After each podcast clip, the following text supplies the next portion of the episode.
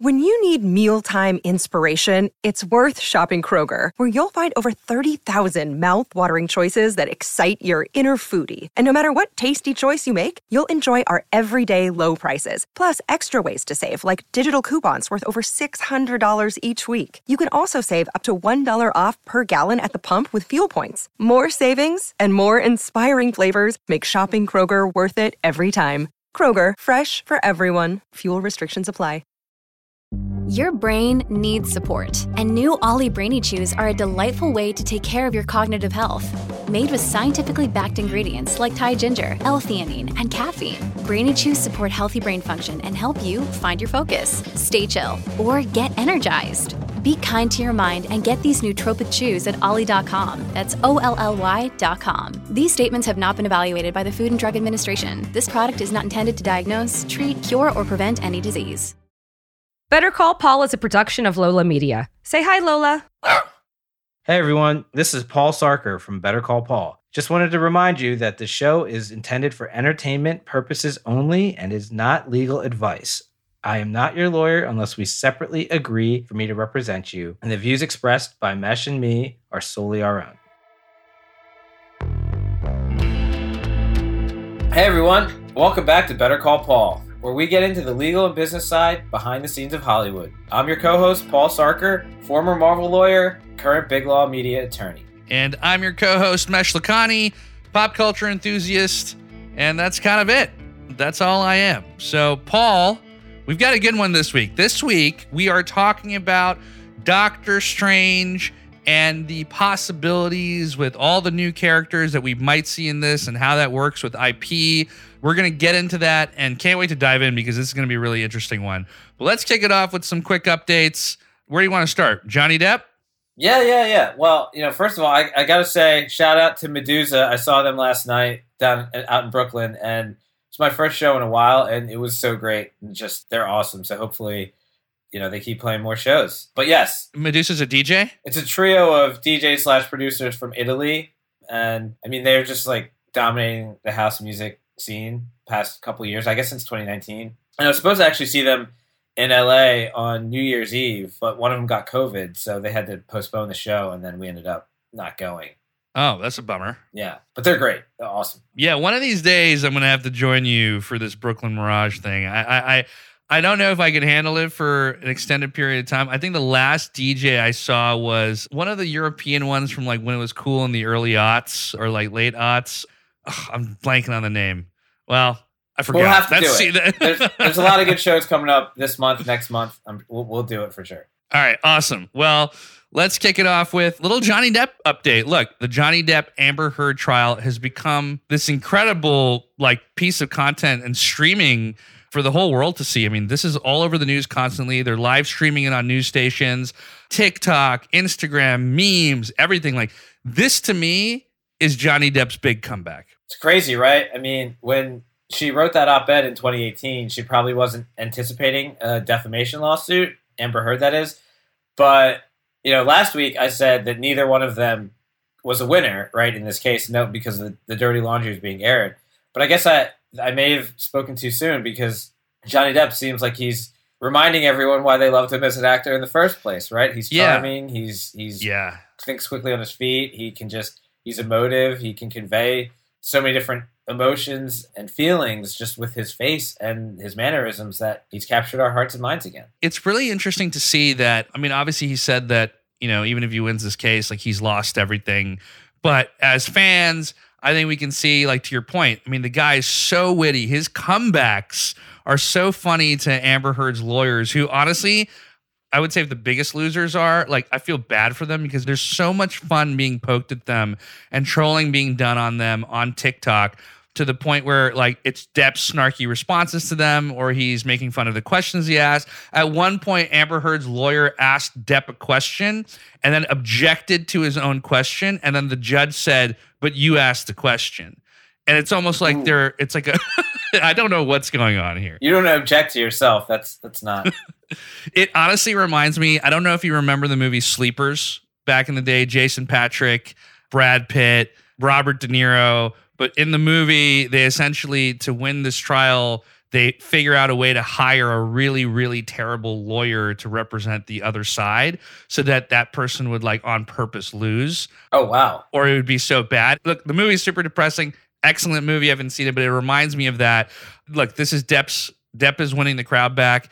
And I think that if I was a studio right now, I'd be thinking about given that obviously like some other franchises that he's left, there's an opportunity for someone to come in and be like, hey, we want to build an entire new career around, you know, this whole thing that the world loves Johnny Depp again. That would be really cool. I mean, it'd be certainly a pivot, right? Like from, you know, to use this case and the public trial to sort of resurrect his career. But it would be an interesting thing to see. I did read that she said after her divorce settlement, where she got the $7 million payment, that she would donate that all to charity. I did read that, that the ACLU said that they hadn't received the full amount. I think they said they only got half a million from her. But, you know, whatever. It's it's it's a shame. Yeah, it's a shame. And so we'll see how this plays out. I mean, it might be one of those things where it's a weekly update until this thing is over if there's anything entertaining that happens in it. Well, I just wanted because we were talking about defamation last week. In another instance of this, Jerry West sent a threatening letter to HBO Max saying that he was defamed in their dramatization series Winning Time about the Lakers dynasty. And HBO responded this week, as we thought they might, saying that they did copious amounts of research, extensive research, interviewed a lot of people, and that they feel that their portrayal was based in fact. And so they don't think he has a case. We'll see. I guess, Jerry, this may be a, a case where Jerry West thinks he's a great guy, yeah, but maybe yeah. other people didn't. But it's really, hopefully, he said he would actually take it to the Supreme Court. I, I don't know. I mean, he, it seems like HBO is prepared for that one. They do a lot of research. I mean, they're they're not some fly by night studio that's kind of just like going to take risk in this regard. I mean, that's to say that Exactly. I don't know who has a claim or if, they have a claim or don't have a claim, but I just know how careful they were with succession and tend to be. You would think that they wouldn't do this lightly. Yeah, I mean, I've got to imagine that any studio, especially Max, which has just been killing it. Recently on Twitter, someone asked a question, which is your favorite streaming service when it comes to content? And they gave like a few options, and the majority of people had HBO Max as their number one. The thread went viral, and, and I think it's it goes to show that they make not only great shows, but if they're gonna make a great show, they're gonna put a ton of work into it and make sure that they've covered all bases. You know, I guess this proves that to be the case, depending on let's see what happens. Yeah, we'll see what happens. But it, yeah, at least they've said, you know, hey, we're not going to be intimidated. And they could have issued a retraction, but they didn't. They just said, you know, we did our research. So All right, man. Well, let's take a quick break and let's get back with our main topic.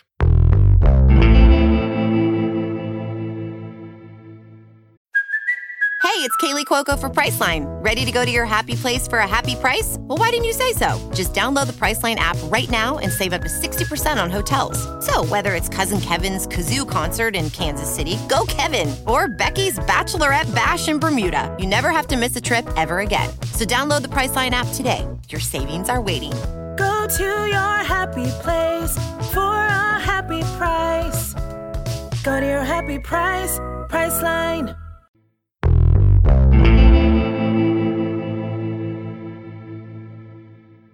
Okay, Paul, this is a big week coming up. We've got one of the biggest MCU movies to come out Doctor Strange and the Multitude of Madness. Everyone's been waiting for this movie. It sets up a lot of potential IP crossovers, new characters that are going to be introduced. I mean, this this is going to be an important movie for the MCU, but obviously, like before we get into why it's such a big deal, let's talk about the news that are coming around Doctor Strange 2 right now, which is pre-sale beat everyone already for this year, which is obviously we're still early in this year, but it beat the Batman. It beat some of the other movies. Like pre-sales have been doing really, really well. I've already bought four tickets for this. Two tickets for two different shows, depending on where I want to watch it in New York. I got one in Brooklyn. I got one in Union Square. My buddy and I are going to figure out which one might be the better crowd. But I couldn't buy tickets for Saturday show for the IMAX and any of the big IMAXs. They were all sold out. So clearly, a lot of people are anticipating this movie. Even even international releases, it's getting a lot of buzz. I mean, Saudi Arabia is banning this movie because of a- well, LGBTQ LGBT, yeah. representation. Yeah.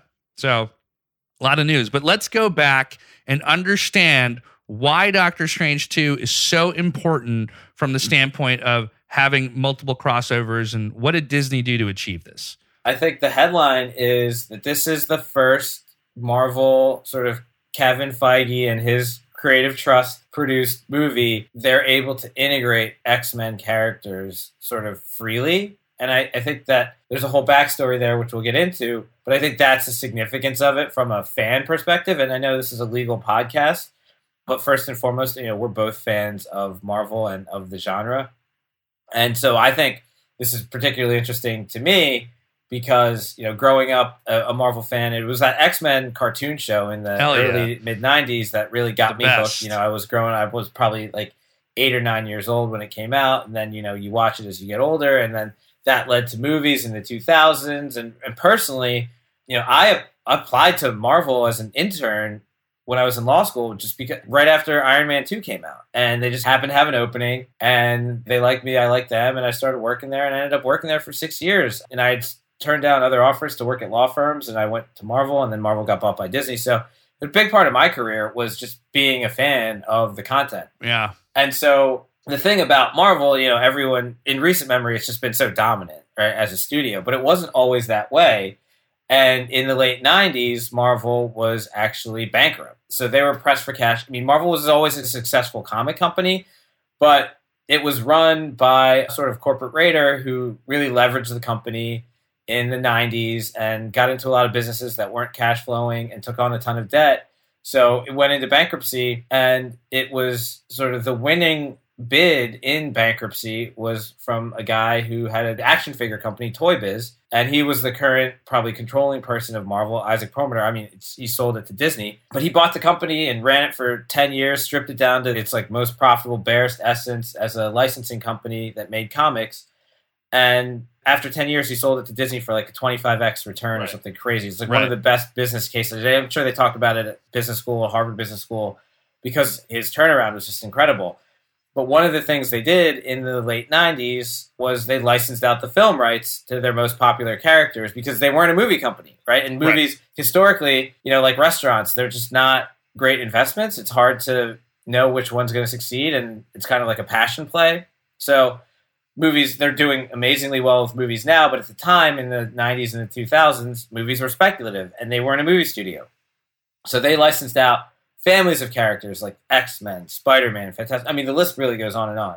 Just to name a few, they had Yeah. Name them out. like Punisher, Blade, Fantastic Four, Iron Man at one point, Ghost Rider, Daredevil, Elektra, Captain America, Black Panther, Luke Cage, Men in Black. They even actually had Transformers. I didn't know Men in Black was Marvel. Yeah, Men in Black was Marvel. Really? Yeah. Huh. Yeah, and Transformers. Transformers too? Transformers was a Marvel comic in the 80s, and they licensed the film rights to Hasbro as part of the deal to make action figures. Oh my god! I thought it was the opposite. I thought Hasbro made an action figure and then they decided to make this cartoon out of it. I think it's disputed, but it, it actually, the first appearance of the Transformers, I think it was actually a Japanese cartoon, but No um, way. Yeah, it was a Marvel comic in the 80s. That's actually pretty sick. Yeah. I mean, imagine if Marvel If had all of MCU? its IP. Yeah, Transformers in the MCU. Oh my God. if Marvel was able to do that, because I mean, come on, man. I mean, love Michael Bay, but after that first one, I was like, uh, where's this? Where's this series going? And then it just got worse and worse. Although Bumblebee was decent, but I did not know that that Transformers was Marvel. That's pretty Yeah. cool. I mean, just imagine, right? Like the amount of value that they have now, right? If they kept all their IP and were making movies. So this is kind of an, an emblematic of that. So let's just bring it back to the X Men. Yeah. So the X Men was licensed to Fox basically in perpetuity, as long as they made movies every couple years. And in hindsight, you know that's why people have lawyers. It's not that Marvel didn't have lawyers, but like there's some things in that license that you wouldn't agree to now. That there's no way Marvel would agree to now. And so basically, Marvel wasn't allowed to use any of the X Men family of characters in film. Those were exclusive to Fox. But Marvel retained things like merchandise and comic rights. So Mm. it's not like the X Men characters were no longer in the Marvel lexicon or world. It's just that they didn't control the film rights. And if you don't control the film rights, the most profitable, biggest dollar segment, and you want to be able to tell a cohesive story in your comics and in your films, right? But let me ask you a question. If Fox releases a X Men movie and then there's X Men merchandise, does that mean Marvel gets some type of royalty from that? It's actually the other way around. Marvel would control the merchandise rights, I see. and Fox would get some sort of percentage. Ah, interesting. Okay, cool. Yeah. But if Marvel introduces a new X Men in the comics, then he's automatically whoever that character is is automatically included in Fox's rights on the films. Right, that character Wow. within the family, and that's the thing. It's tricky because it was done in terms of families, and as we'll get into, some people wonder, well, why are Scarlet Witch and Quicksilver in Avengers two? Because aren't they Magneto's kids? And they Yeah, are, yeah, yeah. but they're also Avengers. So you know, M- Marvel took the position that hey, these are Avengers. They're not in the X Men family. And then obviously X Men's like, well, no, they're Magneto's kids. How could they Fox? How could they not be X Men? So they were kind of so- split. I can't imagine when making these agreements, are lawyers sitting there being like, okay, so these are the like, are they asking the creators and like, these are kids, these are you know, these are families, and this is part of the agreement. Like, it just sounds so crazy to me that they're like, well, no, they're like now lawyers are arguing amongst each other, like who are family members and who are not. Like, did that have to be really, really fine tuned, like tracked in the agreement? So like a big part of my job when I was there, not to get into the sort of secret sauce, was to answer questions about like which characters could could be used and which characters were like off limits and were otherwise restricted. But you know, these agreements were not sophisticated the way they are now, right? Like, you know, I, we're always evolving, adapting. So, like, you know, I look at the, the agreements I negotiate now are like 60, 70 pages. If it's a distribution agreement or a license, they're very complicated and they go into all this sorts of different grants of rights, emerging technologies, television, OTT, authenticated access, mobile access, all these different things, advertising and and the agreements 20, 30 years ago were like six, seven pages long. It was like, hey, you got these characters or this family, and you have worldwide exclusive film rights, and that's like the end of it, right? And Yeah. and it goes into like audit and and when the release payments were made and bonuses and stuff like that. So it's not like it wasn't a full deal; it's a deal, but they were just high level, and they weren't dealing with things like digital rights or even the way we define profits and things like that. It's just gotten so much more complicated over time. So you're judging agreements that were done 30 years ago or more, and like, yeah, they look kind of outdated now. But at the time, I don't know if they were state of the art, but that was just you know the deals that got done. And now the dollars are too big for someone to renegotiate it. Right, right. So what ended up happening, which is what we'll get into, is that in order to sort of rectify this, Bob Iger had to buy Fox. And so in 2019, Disney was part of a there was an auction. So Rupert Murdoch had Fox, 20th Century Fox. He decided to sell a lot of that. He kept certain things like Fox News and his broadcast stations and a couple other networks, but he sold the majority of 20th Century Fox. And there was actually two leading bidders, Comcast and Disney. And Disney ultimately had the winning bid. I think it was like seventy billion dollars, and they ended up having to divest some, some assets for antitrust reasons. So they may have ended up paying like fifty billion overall. But the primary motivating factor, I believe, although I don't know if it's ever been confirmed, was to get content to build out Disney Plus. So Right. that Disney Plus was like a fulsome offering because they had the family stuff. They had Well, it's like The Simpsons and all that is also included in that, right? The Simpsons, Nat Geo, FX, all of that, things like Free Guy, Right. X Men, all of that IP can now go into Disney Plus because of that deal. Ooh, And the Avatar. The end. Oh my God! So I didn't know. I thought so. Avatar wasn't Disney. Avatar was Fox. Avatar was Fox. And so it's weird, right? Oh because my God! this deal happens in 20 closes in 2019. I guess it was announced in 2018. And then in they have to scrap what they're doing in the theme parks because they got to build an Avatar ride, right? Because oh like for the long well actually i think fox controlled avatar but they were working with disney on doing a theme park ride so that may have predated the deal but now disney owns it all so it's simpler Wow. I mean, when you think about it, like, I mean, the potential for Disney and the content that can be created right now. I mean, the Avatar thing is interesting because Avatar 2 is, you know, it's soon to be released. The trailer is going to be actually released on the Doctor Strange movie, which is like, I did. And for some reason, I was like, oh, Disney's releasing a Disney movie on Disney, another Disney movie. It didn't occur to me. I just was like, oh, I guess Avatar's a Disney movie, which is interesting because I didn't realize that Disney didn't ever not own Avatar, but we don't need to get into Avatar right now. Let's continue with the whole like they got basically this insane package of content that included X Men. right. So think about like the creative team at marvel. They are meticulous. They're forward thinking they're planning out years in advance I don't know that they thought that they were going to have the ability to use X Men characters in their films, right? Because at that time, it was basically like they're with Fox for forever, and we can't like build them into scripts. We can't creatively control them because we don't know that we'll have the right to do that. So it takes a couple years to integrate that in. So the deal closes in 2019.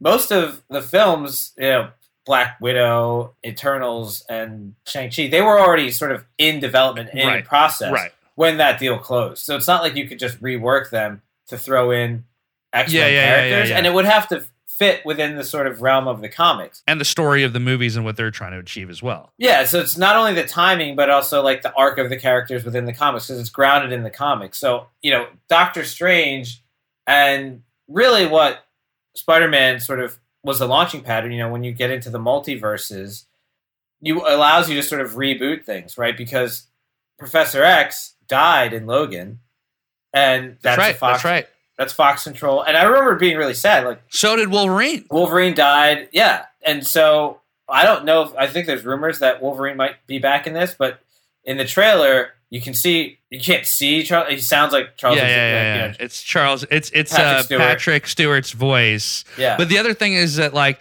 the MCU has been setting this up with what Loki did, which was like the introduction of variants and the multiverse.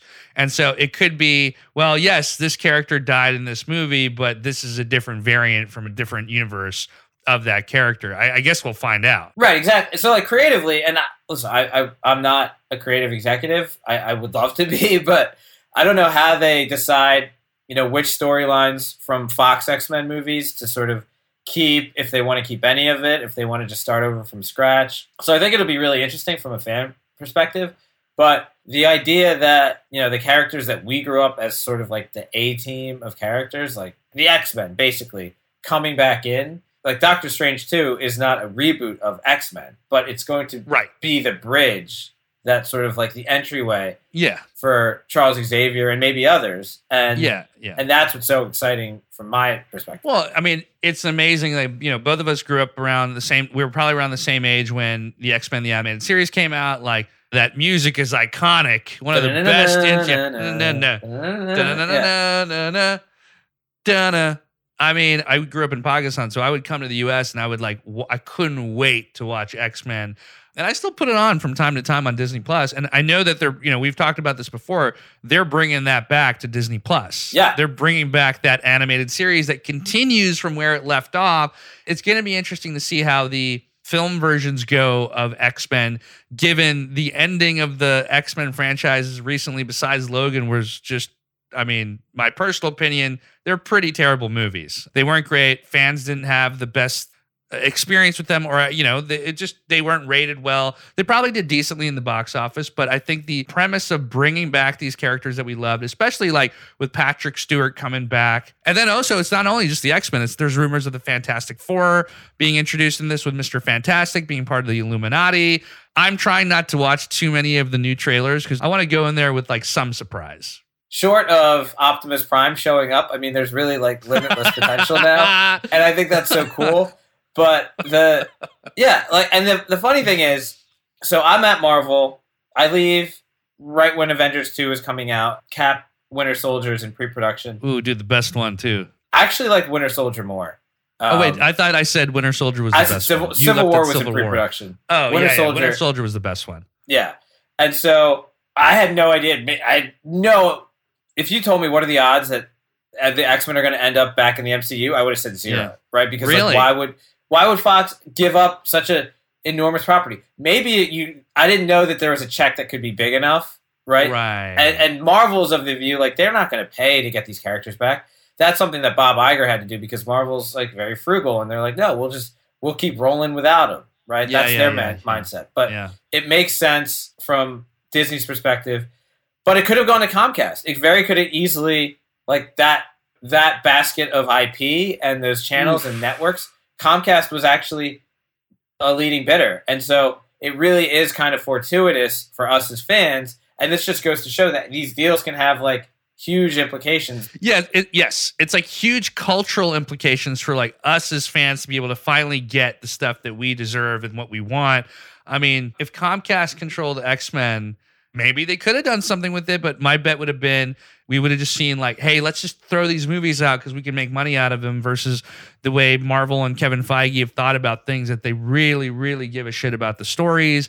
They really, really give a shit about the longevity of these characters and how they fit with each other and the patience they've had. I mean, you've told me the planning that goes into, I mean, Kevin Feige's looking at things like a decade out, I've got to imagine. I heard stories. I don't remember exactly the details, but like I've heard, you know, people from who are in the, the inner, inner circle say that he's got like 25 films planned out. right? Really? Like, in like different flow charts and arcs and things because he's got to so think sick. that far in advance. Yeah. And it's only because of his enormous success and like how cerebral he is about it that it's able to continue. But no studio is going to give someone, you know, a 25 picture budget, right? Like that's so that's why most people are thinking like, okay, hopefully I can get a sequel, or hopefully I can get a. If this movie's great, then I'll do a sequel, and maybe I, there's there'd be a third movie. But like, no studio is willing to sort of guarantee more than that. But Kevin has a lot of security now. But I think he always was was thinking about the future, and it's interesting. You know, we're only speculating here as fans. I think if Comcast had bought the Fox properties, then you'd probably see some X Men show on Peacock. But who knows? yeah, yeah, yeah, exactly. And would it be good? Who knows? I don't know. I mean, look, they've done some stuff that's well, but I think it's in the right hands. It's exciting. And, you know, I'm also excited not only to watch the movie, I am excited to watch that Avatar 2 trailer. I know we kind of talked about this before we started recording, but like, yes, it's been a long time. It's been a really long time. Like, is it too late? Did he wait too long to release this thing? I think they waited too. So here's Avatar came out what 2009, and it's like highest grossing at the time, highest grossing film of all time. Yeah. Was passed by Endgame, and you know James Cameron's like he just hits home runs with Dude, boss. yeah what Aliens, Terminator, Titanic, and Titanic. Yeah. Uh, True Lies. Avatar. Avatar. I mean, True Lies. I mean, I watched Titanic. I was just on a flight. I rewatched it. That is a brilliant movie. And I was Yeah. bawling on the plane. It's a brilliant movie. And so he's very meticulous and takes a lot of time too. And I remember they started working on Avatar 2 while I was at Marvel. This is when Marvel was back in Manhattan Beach before they even moved to the Disney lot. they were sharing space with us and they eventually took over the whole studio. But I remember one day there was an elephant on set and we were like, why why is there an elephant here in Manhattan Beach? And it was like, oh, James Cameron's testing something for Avatar 2. So that think of how long this thing's How been in long- development. Yeah, yeah. I mean, it is kind of crazy because it's not just Avatar two. They've got plans for Avatar three, four, um, And five, right? and five. And Yeah. it's here's what I'll say. I think it's kind of cool that now Disney owns Avatar. They're using the platform for Multitude of Madness to preview the exclusive trailer for it. It's, mul- it's multiverse of multiverse of madness. Sorry, is it, I keep saying multitude? Yeah, I mean it's the same thing, but yes, it is. It's a multiverse. I here I'm like claiming to be this big fan. I don't even know the fucking name of the movie. Uh, well, I mean it is a multitude of Mad- madness, but it's it's multiverse. of madness. Multiverse of Madness. CinemaCon just had the Avatar 2 trailer come out, and the fans apparently were astonished. They were blown away by the effects and something. And that says something. The ability, like, I remember when I watched IMAX 3D, I was blown away by the effects. The movie was okay, but like, it was a fun movie because it was so like, wow, this is visually amazing. Since then, we haven't really had anything like that. And can he surprise us again? Look, man, I wouldn't put it past James Cameron. So we'll have to see. I mean, what's going to surprise us? Like literally being in a metaverse and living through Avatar two. I don't. I just don't know. But No, no, I, I know what will surprise us. Optimus Prime showing up. Optimus Prime alongside Professor Xavier, or maybe Professor Xavier jo- driving Optimus Prime would be, you know, because Optimus Prime basically drives himself. Uh, oh my god, that would be the only thing. James Cameron couldn't shock us, but that that would be the best thing ever. But regardless, I think it's exciting. I can't wait to watch the movie. I'm sure you can't wait to watch it either. And then we get to talk about okay, who are the characters? When we finally see the movie, we'll see who the characters are, what it sets it up for, and I'm sure we'll have more conversations around that. Yeah, and I'd say that the legal takeaway here is we may not have dealt with it directly, but these license agreements, and especially when they're exclusive, you really have to be very specific about what's included, what isn't included in terms of the characters, the grant of rights, the term, the territory. You have to be as, as clear as day about that because if it ends up being the most valuable property in all of Hollywood, then people are going to you know, there's going to be lawsuits or, you know, it's going to cost you a lot of money to fix the problem, right? So 50 billion in the grand scheme of things is probably worth it, but who knows? It's crazy to me that all of Marvel, Disney bought all of Marvel for like four and change billion in 2010. And then, like, what would they pay? What would someone pay for Marvel now? Oh my god, man! I can't even imagine what that's worth. Crazy, yeah. I don't know. I don't know, but it's like, wow. I mean, just the, again, I mean, what Disney's been able to do with content, you got to give it to them. It's been pretty incredible, and like, let's see what. Well, who knows? Now the possibilities of rides at Disney parks are just endless. Build more parks. You know, we need a we need a Marvel. I think Marvel needs its own park, but we'll see. That's another episode for. an- That's a story for another episode for sure. Well, look, man, thanks for giving us the history lesson here and excited to watch the movie. That's our show for this week, folks. Make sure that you're subscribed to the podcast on Apple, Spotify, wherever you choose to listen. Hit me up on Twitter at Meshlakani, or feel free to contact us on bcp at sayhilola.com. This episode is edited and produced by Valentino Rivera, Marco Seiler Gonzalez, with assistant producer Justin Sanchez and assistant research producer Haas Nasser. Until next time. Thanks, everyone.